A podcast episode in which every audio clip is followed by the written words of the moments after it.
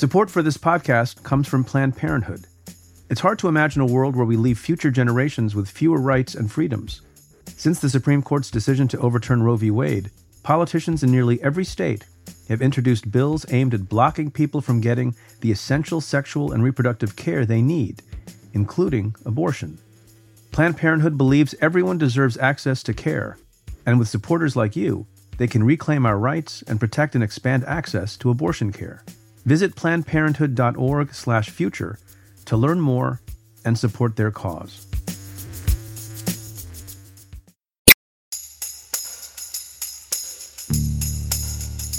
From Cafe and the Vox Media Podcast Network, this is Stay Tuned in Brief. I'm Preet Bharara. This week, we're going to talk about Mexico. Our neighbor to the south has been in the news a lot lately. Last month, the Mexican Congress passed a law that will overhaul the country's election system in a move that critics have called anti democratic. And earlier this month, four Americans were kidnapped in a city near Mexico's northern border, and two of them were killed.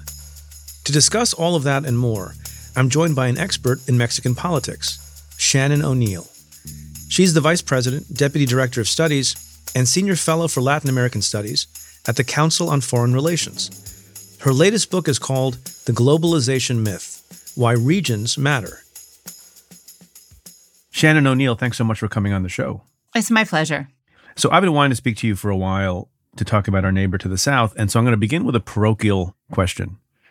Some weeks ago, four Americans were kidnapped, two were killed. My son decided, he's a college student, decided to go with friends to Mexico for spring break just a couple of weeks ago. Is Mexico safe for Americans? Well, the question here is where you're going in Mexico. And so, yes, along the border, we saw, you know, four American citizens kidnapped and two did not make it back. But Mexico is a huge country. And so that's sort of a question of if you're worried about crime in, say, let's say Chicago, could you go to Kansas City? And the question is, yes, maybe. So I think part of it there is we see very different levels of security or insecurity depending on where you are in Mexico. Right. So my, my I won't say exactly where, but he went to a to a resort town, and I, I think resort towns are probably a little bit safer. They're probably safer, one, because there's just so many more people and foreigners there. Um, and there has been a lot of effort to make those places safer because tourism is such a big and important part of Mexico's economy.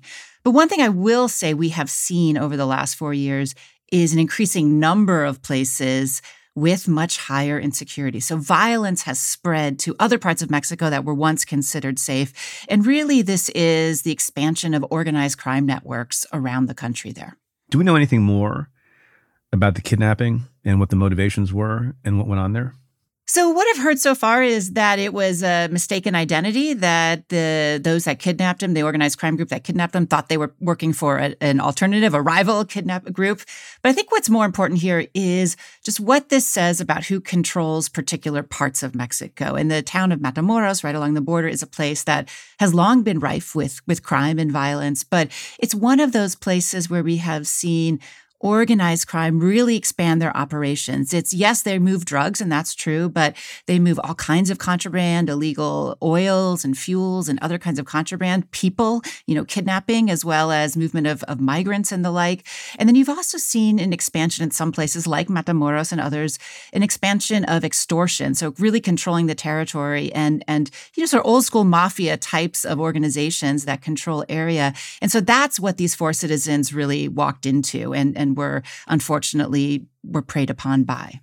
There's this phrase, a term that people use sometimes when they refer to Mexico and they, they say Mexico is a narco state. A, what does that mean? And B, is that a fair assessment?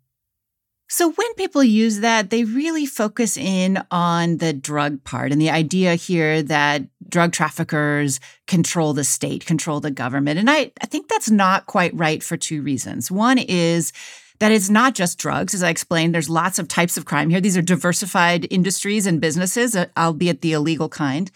But two is that they don't control the federal government. And that's sort of the image of a narco state, right? In Afghanistan or others, you know, often considered narco states because they really control the federal levels of, of power and those levers. That's not really the case in Mexico, but we do see organized crime groups controlling some local cities, municipalities, even the state levels, infiltrating government, as well as just controlling the streets of these different places. So there's a huge worry there. And that, I don't want to underplay that because I think there is a challenge and we're seeing increasing insecurity in Mexico and criminals coming into the political system. And just an example of that is the last midterm elections a year plus ago, we saw the highest number of political assassinations Mexico's had for a century. In a large part, part, that was a fight between organized crime groups trying to get their candidates to win those local elections. But do you see crime control the whole country? No, not yet. So you mentioned elections. One thing that's been going on in Mexico in recent times is protests. Hundreds of thousands of demonstrators in the streets of Mexico protesting a new election reform law, which was passed by the Mexican Congress. Why are they protesting and what's the significance of that? So, Mexico is a fairly new democracy. It really only came into its own in 2000. And over these last 20 plus years, it's been building independent democratic institutions. And one of the strongest and the one that's seen as, as independent is the Electoral Institute. So the body that governs elections. So this is the organization that was really on the table. The current government under the Lopez Obrador administration wants to dismantle it or it wants to take away its independence, um, to politicize it in many ways. And it was Mexicans, these hundreds of thousands of Mexicans, who came out on the streets to try to stop that legislative reform. The government first went for constitutional reform. They weren't able to get it.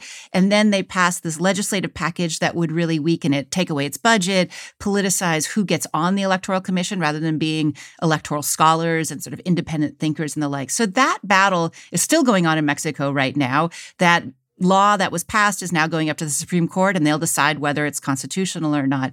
But that is what brought people out. Is really, in many ways, a defense of the institutions of democracy and what keeps them free and fair in Mexico.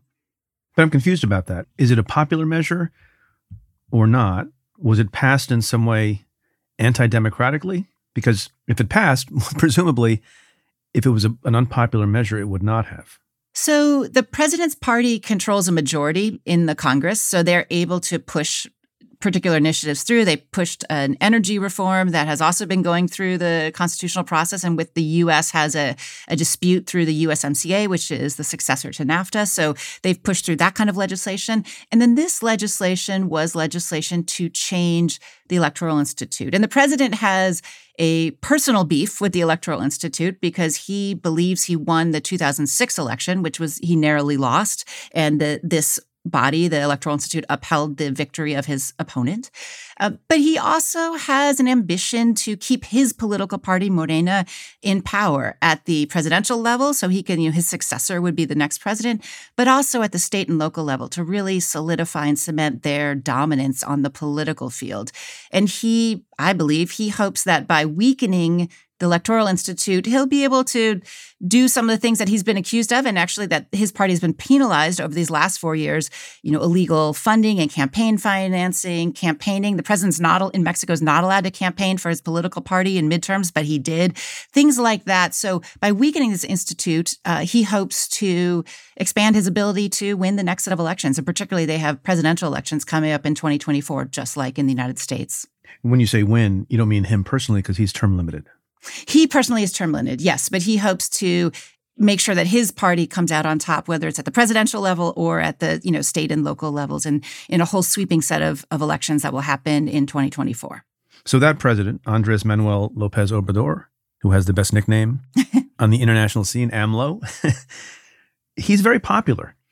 He has a popularity rating that would be the envy of anyone, uh, you know, who would be president of the United States: Trump, Biden, Obama what's the reason for his high popularity there, even though from the outside it seems like not everything is rosy?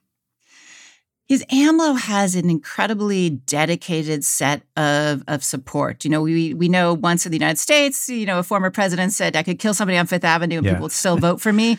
AMLO has that in spades in, in Mexico. And and part it is that he has been able to position himself as the anti elite, as representing the marginalized voter, as representing the Mexicans who haven't gotten ahead. And this is a very unequal country in, in many ways with high levels of poverty and, and inequality and the like. So he has found a way to reach out to them. Partly, he is a politician that has really put in the shoe leather. He's probably the only person in Mexico in Mexican politics who can credibly say that he's visited every single one of the municipalities in Mexico, which number in the thousands. Over the last decade, he's been out there on the campaign trail. So he's really met with people.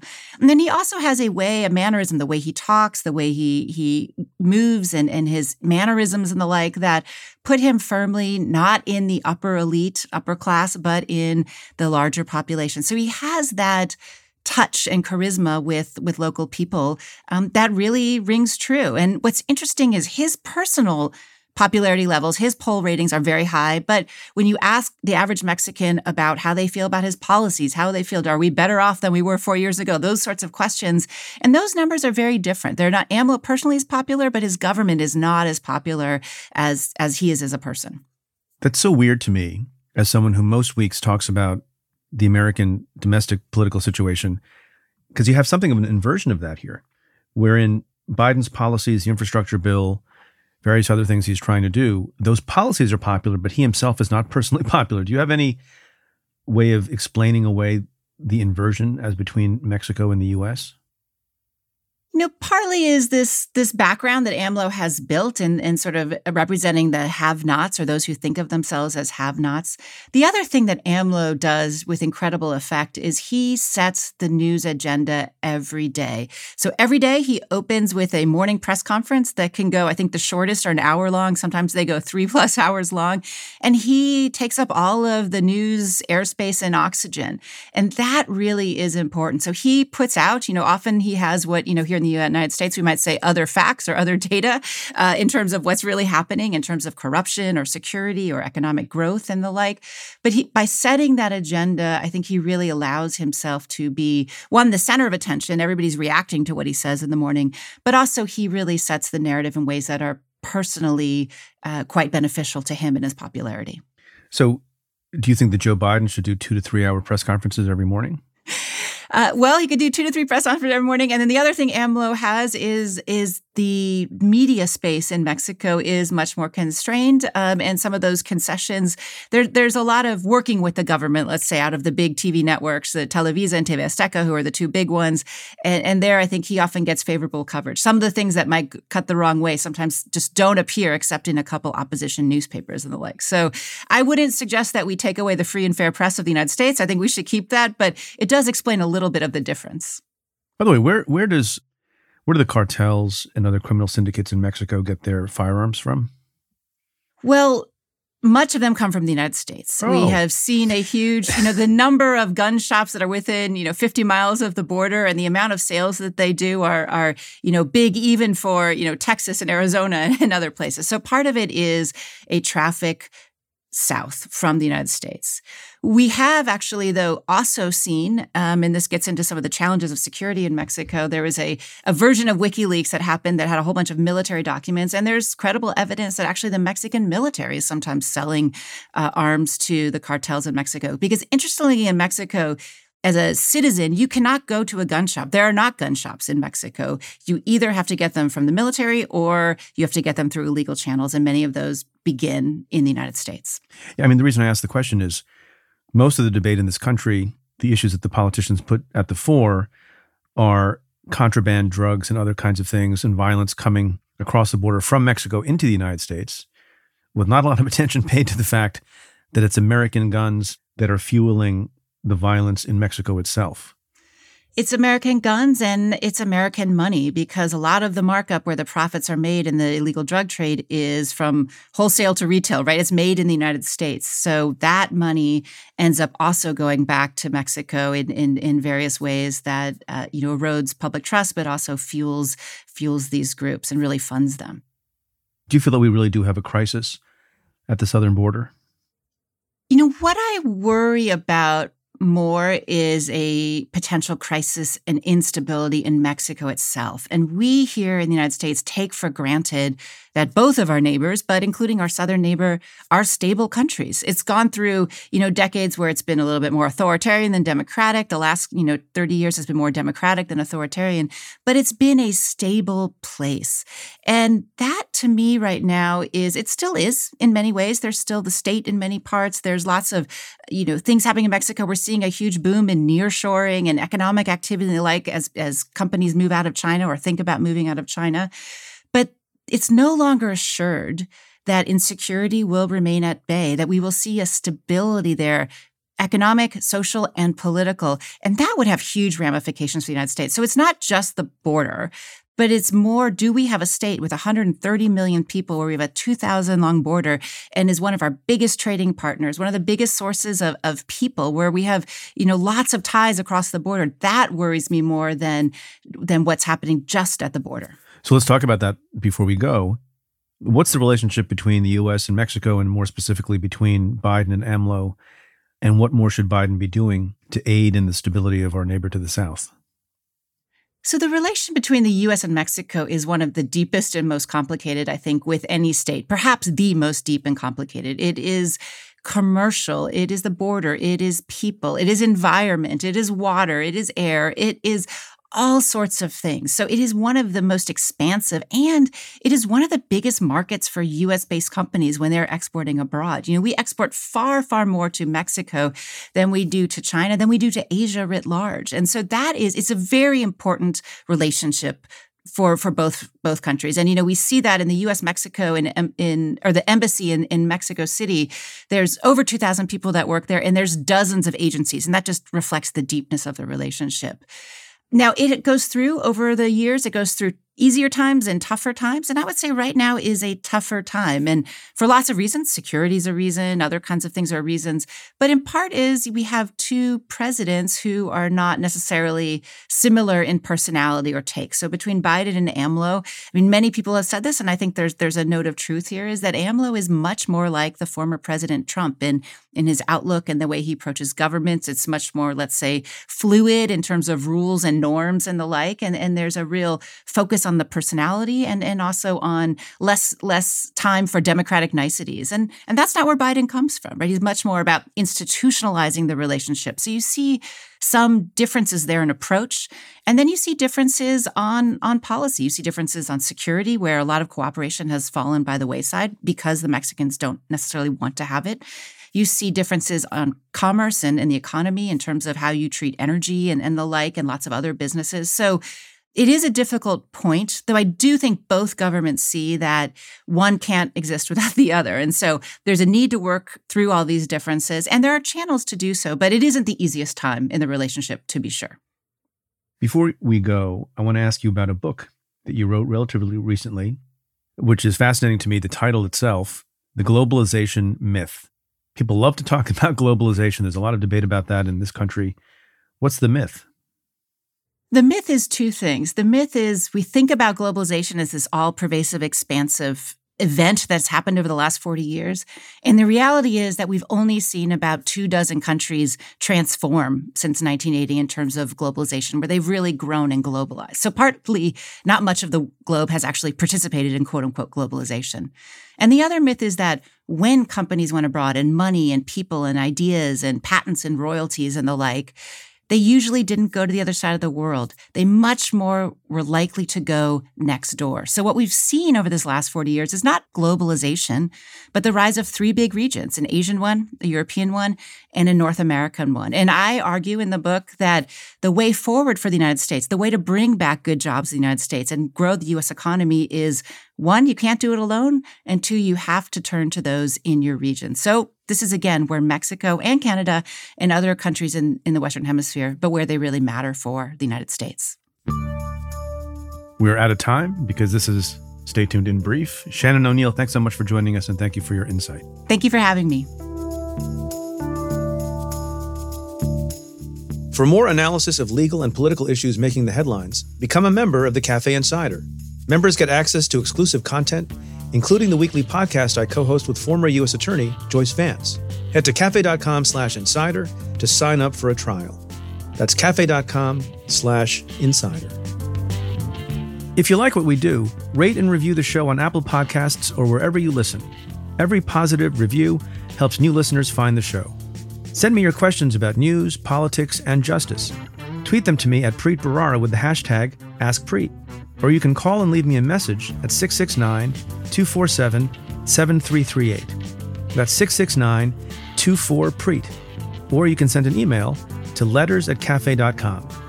Stay Tuned is presented by Cafe and the Vox Media Podcast Network. The executive producer is Tamara Sepper. The technical director is David Tatasciore. The senior producer is Adam Waller. The editorial producers are Sam Ozer Staton and Noa Azulai. The audio producer is Nat Weiner. And the Cafe team is Matthew Billy, David Kurlander, Jake Kaplan, Namita Shah, and Claudia Hernandez. Our music is by Andrew Dost.